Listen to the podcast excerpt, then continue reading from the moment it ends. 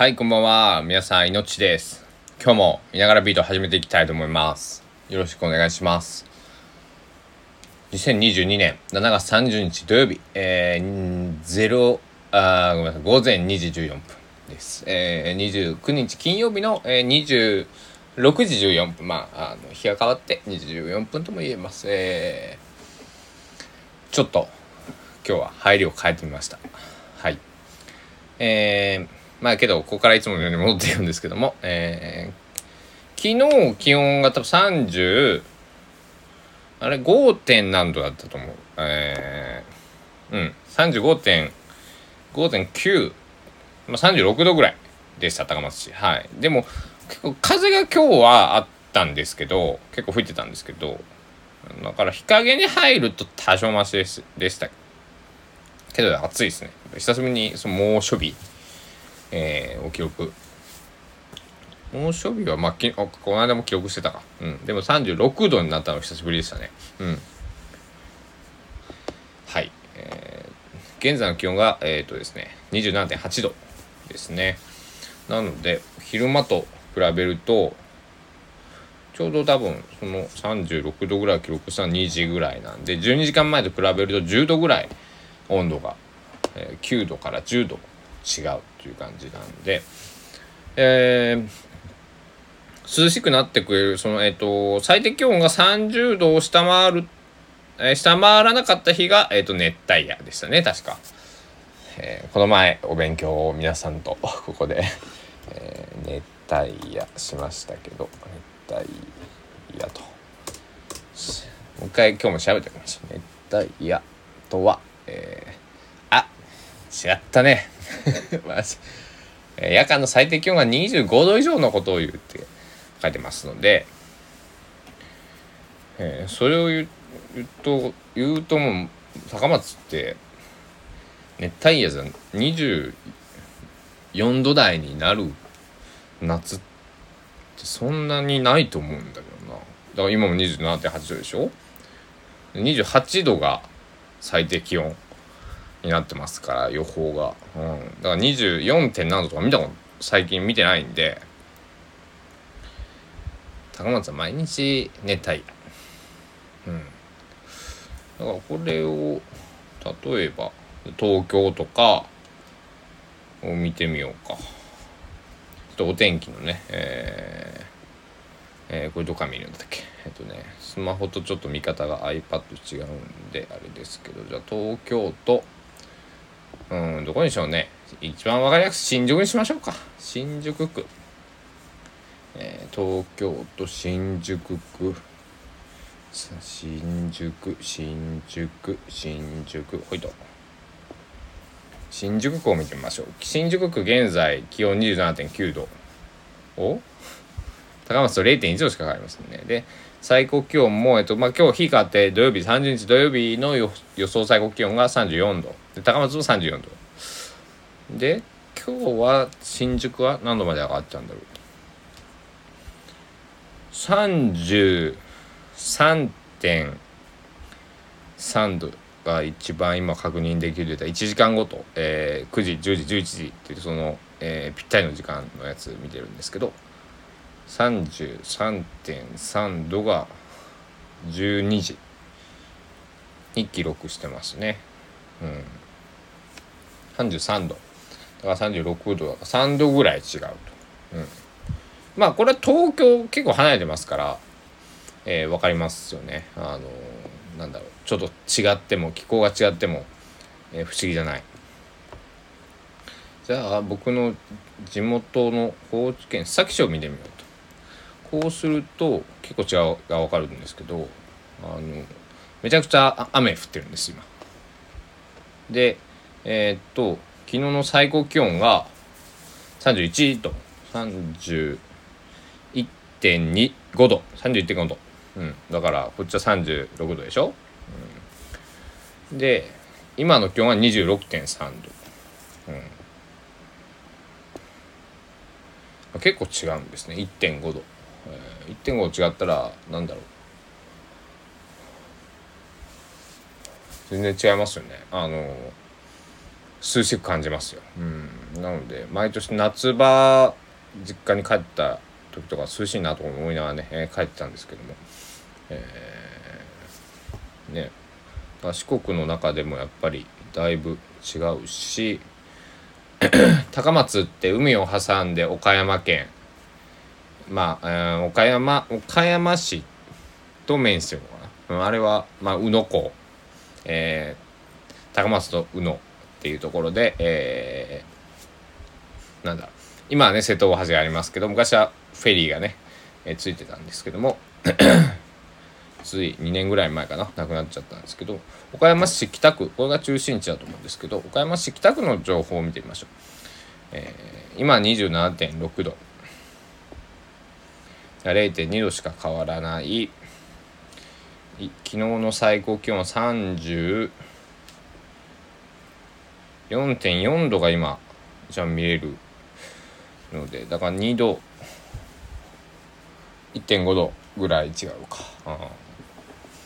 うん気候って本当なんかやっぱ高松はちょっと特殊なのかそのよく、うんと、京都は盆地だから暑いとかねあと僕一瞬住んでいたと東京都練馬区もね、えー、フェーン現象とか、えー、なんだろう。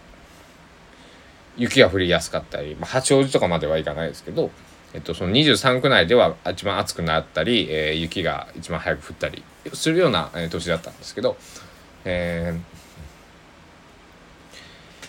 結構季節に敏感なんだなと僕は今なんか改めて思いました。皆さんいかがですか？あのそういう季節に敏感でいたいみたいな歌もありましたけども、えー、僕の歌じゃないんですよね、えー、有名な、えー、方のね歌でありますけども。まあでも夏こうあれですね。今年こそはうんとコロナになるまでは僕高松に来て 毎年のように1年前やってないですけど2年目からえっとプールに行ってたんです。で海とかな川とかじゃなくてあの僕お酒飲んじゃうしうんとそういうなんだろうプープールの横にまあホテルに大体プールがあったりするじゃないですか。で高松の場合だと、えー、行きやすいので言うと、えー、高松市の隣の三木町というところのねトレスタ、えーはえー、白白山？白山？白山がなはずなんですけどというところの、えー、プールがなんかあの、えー、こうお子さんとかも連れて行けるしそのビーチサイドにこう屋台みたいなのが3軒4軒、あると。でお酒も売ってたね。うんお酒も売ってるし駅からすぐなんですよ歩いて。3分とか、うん、なんでそこかもしくはレオマワールドっていうね遊園地が、えー、あります。四国で唯一ぐらいのねきちんとしたというおかしいけどそういうパレードとかがある遊園地なんですけどそこもね、えー、レオマリゾートっていう名前で、えっ、ー、と大江戸温泉とかがね、えー、中に入ってたりね、えー、その何？レオマ、まあ、ディズニー的なちょっとこうのと横に、まあ、ホテルとプールと、えー、っていうのがあるんですけど。でそこのえっとそこはバイキングもあってバイキングとプールのセットでだから2000円とかなんですよ。安いんですよね。でえっと駅からはちょっと歩いてはいけない距離なんですがバスがあるんですね。あの無料の送迎バスがあるんで、えー、それを利用してね、えー、行ったりとかしてたんですけど。でまあ去年もそうだし一昨年もね去年は行こうと思ったら別に行けたかな。か開放してなかったかな。どうか忘れたんですけど今年は行けそうだななんて思ってたらね、えー、誰か誘ってでまあ23人ぐらいで行こうかな思ってたんですけどね。なんか 出るなんだろう。だから行く気になれないっていうかね、え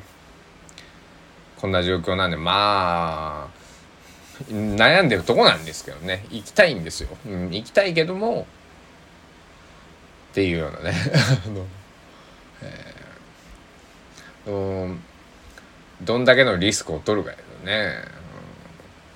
うん、難しい問題ですよね本当にね。でもまあプールに行かないと別に死んじゃうわけじゃないけど例えばなんだろう医療が受けられなくなったらね、えー、やばいですから。まあ、うん。まあ、わざわざ流行ってる時に行かなくてもいいかなみたいなね。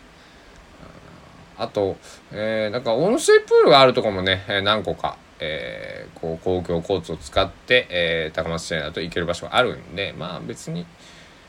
あのまあちょっともうちょっと静かになって、えー、あれが落ち着いてまあなんだ9月10月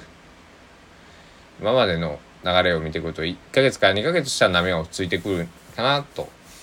えー、思っていますからまあ夏のまだ雰囲気まあまだね暑いそう30度以上30度ぐらいは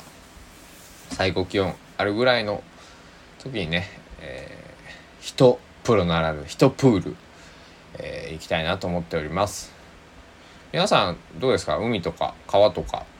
ね、行かれた方もいらっしゃるでしょうし、まあ、これが行く予定とか、まあ、僕みたいに、えー、行くつもりだったけどやっぱりやめておこうかみたいなね 方もいると思いますけど。そうだな。だからあの僕高松、まあ、瀬戸内海に住んでまだ瀬戸内の海で泳いだことがないので海もね行ってみたいんですけど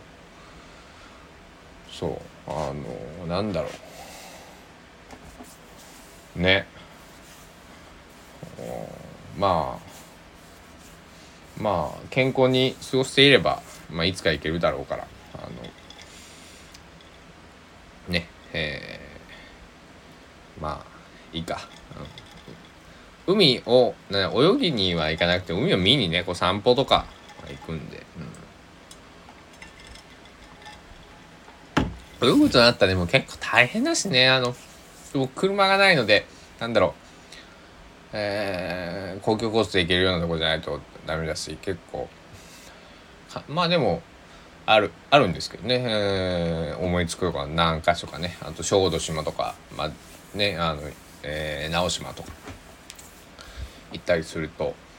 うんと早いフェリー船だと30分。ゆっくり行っても1時間で片道行けるので。でそんなに、えー、数百円で片道行けますから、えー、まだプチリゾート気分になるんですけど。今直島もちょっと小豆島のことはごめんなさい見てないんですけど確認できてないんですけど直島は結構医療が、えー、診療所があるのかな？診療所しかないです。確かに。うん。なので逼迫しているみたいな感じなんでまああのね。わざわざこっちからあのね今ね行くのもあれなんでね。うんなんかでも難しい本当難しいですよね。あの去年の、えーと、夏に直島行ったんですけどその時もやってるお店がねその飲食店がほぼ閉めていてあの唯一なコーヒースタンドが開いていて、えーと、コーヒースタンドでコーヒーと、えー、ドーナツを食べドーナツを、うん、だったかな？なんか、まあ、おやつみたいなのを食べて。でセブンイレブンが1軒だけあるんですけどセブンイレブンはまあ元気に営業中と。なのでなんかこう直しえっ、ー、と日帰りで行ったんでそのホテルに泊まるとかだったらねホテルで食事が取れたりすると思うんですけど、えー、なんか楽しめなかったのでだからこうお店がね開いてるようなうん雰囲気の時にね行かないとやっぱ楽しめなかったので、まあ、直しも自然は楽しめるけどやっぱり、えー、食事ってねちょっと出かけると大事だと思うしこの高松まあ何ていうの？島のご飯みたいなのをね食べてみたいなと思うので、うん、あそうだ。ここら辺で 行ってみましょうか。今日の、えー、井野直哉の「今日何を聞いたの?」コーナー。雑だな。これな。なんか。本当にあれですね。だからジングルほら作るっつって作ってないしあのーでもなんかスタンド F のね規約を読んでるとなんかあの多分フリー音源みたいなの使えるんですけどあのダイ JASRAC とか NexTone とかその著作権管理団体に登録してない、えーくて著作権が発生しているものは使えないみたいに書いてあったので例えば僕がなんだろう適当にギターを弾く分はいいけどなんかそのきちんとした作品としての10秒のジングル。5秒以上あれば、えーなんか登録できた。記憶がある。配信サイトとかだったら5秒以上だったら1曲とみなされるんですけど、えーと僕があの見たサイトはねその、えーサブスクとかを、えーアーティストが、えー自分の楽曲を登録をして配信サブスクで配信してもらうよっていうその経由をするサイトが、まあ、チューンコアっていうね山田さんが、えーやられてる、えーとこがあるんですけど5秒以上だったら1曲。ってなるからまあどうしたらいいんだろうね。なんかその日の気分でこうギターをジャカジャンって弾けばいいよ。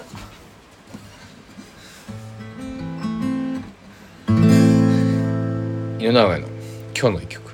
みたいな。なんかもうめっちゃ悲しかったけど。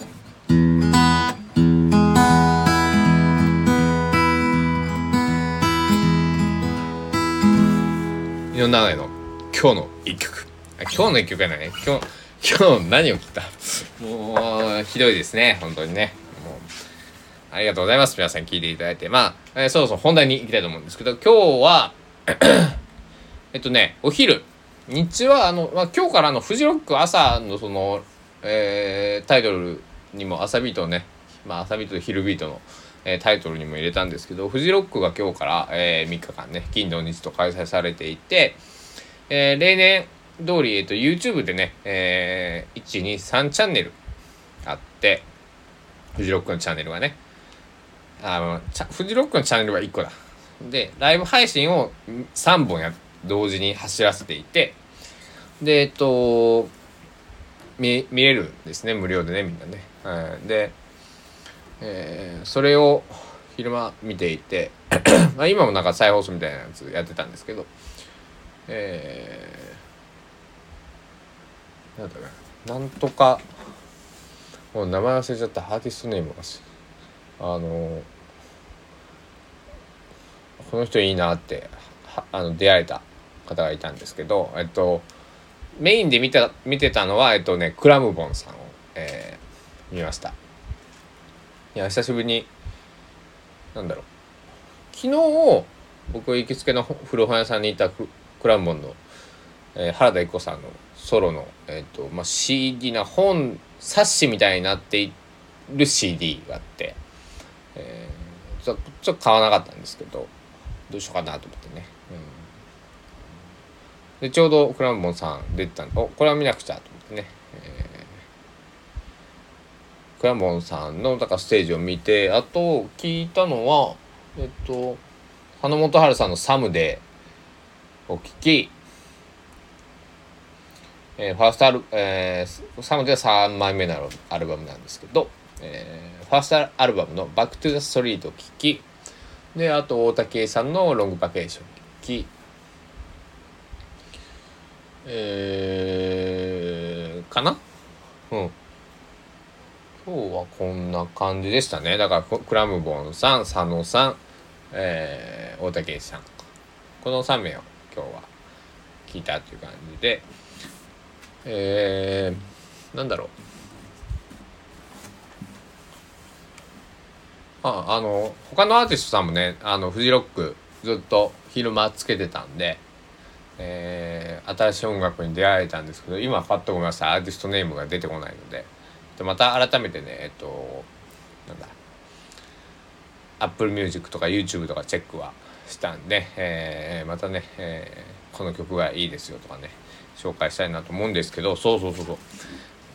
これさ今日何を聞いたってそのアルバムのタイトルとかさあのどのアーティストとか言ってるけどからもうちょっと詳しく掘り下げた方がいいのかななんて思っていて。まあ本当に今日の一曲じゃないけど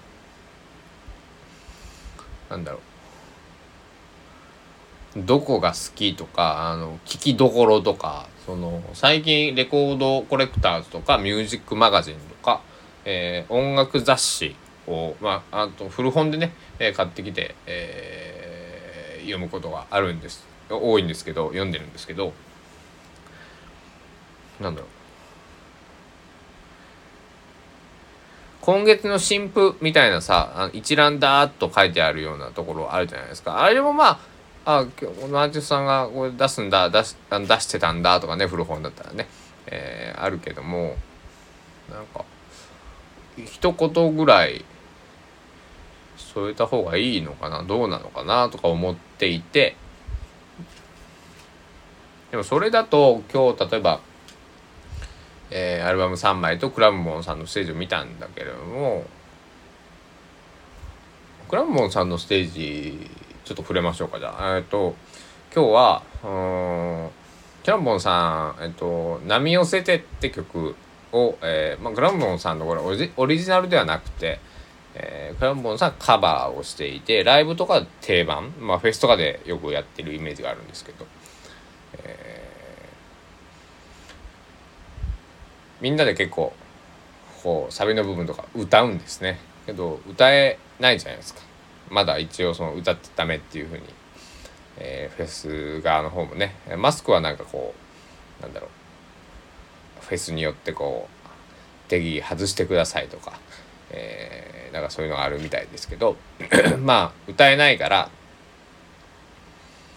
心の中で歌えとかまあ皆さん言うんですけど今日はそのまあ配信されてるってことで、まあ、皆さんもね、えー、配信ライブ見たことあると思いますしいろんな方が配信ライブやってますけどもクランボンのベースの水戸さんが「配信のやつ歌え!」っつって叫んだのがすごくあの今日のハイライトでしたね。配信のやつは歌え歌いましたよ。あれ、ああいう、だから、やっぱりフェスとか、やっぱり生のライブの良さっていうののとか、なんだろう、今までは生ありきで、えー、おまけに配信って感じだったんですじゃないですか。このね、2年半前まではね。とか配信をする人はままずそんなにいなかったと思うんですけど、配信というのが当たり前というか、まあ、それせざるを得なくなってきてでもそれでも配信でもこう、えーまあ、生にはもちろんかなわないけど配信には配信の良さがある。そのなんだろうコメントを入れるとこがあったりとか、えー、1週間ぐらいこう見えるようになってたりとか、まあ、今日はライブ生配信だったわけですけど。あのアーティストさんたちもやっぱりなんだろうこれライブその生で見てるか観客の方を盛り上げるプラス配信のファンも盛り上げるっていうあののを今日の水戸さんのそう一言でもうビビッときてあのすごくかっこよかったですね。うん、あの水戸さんのベースの演奏とか、うん、僕も大好きなんですけど、うん、かっこよかったなクランボンさん僕もまだ生で見たことはなくて実は。あの原田一子さんはね、えー、ソロで、えー、ライブは一応見たことがあるんですけどクランボンさん、まあ、3名原田一子さんと,、えーと、ビトさんと伊藤大志さんの3名ですよね。これ伊藤大志さんですよね。合ってるよねこれ。クランボン。人大好きなんですね。ごめんなさい。やっぱりなんか違和感があった、うん、そう。だからあのー、今日はクラムボン。カタカナでクラムボンと喋、えー、っていただけたら、えー、出ます。CM でね、えー、聞いたこと、えー、あるよとかっていう方多いと思います。結構ね CM 曲とかやられてるんであのー、ぜひ波寄せてとか、えー、今日やってたのサあサラウンドとか？今日やってたのね。あの僕タイトルがあんまりシカゴとかもやってましたね。シカゴやってたのね。なんかちょっともう記憶は曖昧なんですけど。とりあえずその水戸さんの配信のやつは歌え！が本当にしびれました。というわけで、えー、いながらビート第318回目。いかがでしたでしょうか、えー、最近夜は30分ぐらい喋っちゃいますね。なんだろう。あのー、まあ調子がいいんでしょう。はい。あのー、2週間ぐらい前だったかな。結構ひどい夏バテで、ここ最近この1週間10日僕料理を野菜結構多めに野菜とお肉えー、白ご飯えー、うまいことこうなんか夏バテ乗り切ろうと思ってね、えー、たくさん食べてるんですけどで、えー、飲んで食べて寝て、えー、してますけど、えー、なんかちょっとすごくへばってた時があったんですけどその時はねもうなんか5分とか喋るともうしんどくでももうダメだなってちょちょ 10, 10分10分ぐらいは少なくても喋りたいんだけれども結構あの声に僕出やすいので、えー、みんなあの今日疲れてるなとかね、えー、ヘビーリスナーの皆さんは、えー、気づいたかもしれませんけど。まあなんだろう。だから本当プロの方って朝の帯のニュースとかこういうまあなんだろうワイドショーとか、えー、まあラジオもそうですけど2時間とかラジオとかだったら45時間ややってらっしゃる方もいるじゃないですか。週5とかあの TBS の安住さんなんか週6生放送やってるんですね。ほんとすごいですよね。あのそのなんだろう。疲れを出せない。あの僕なんかその声に出ちゃうけどあのな僕はこの「いながらビート」に関してはその疲れが出ても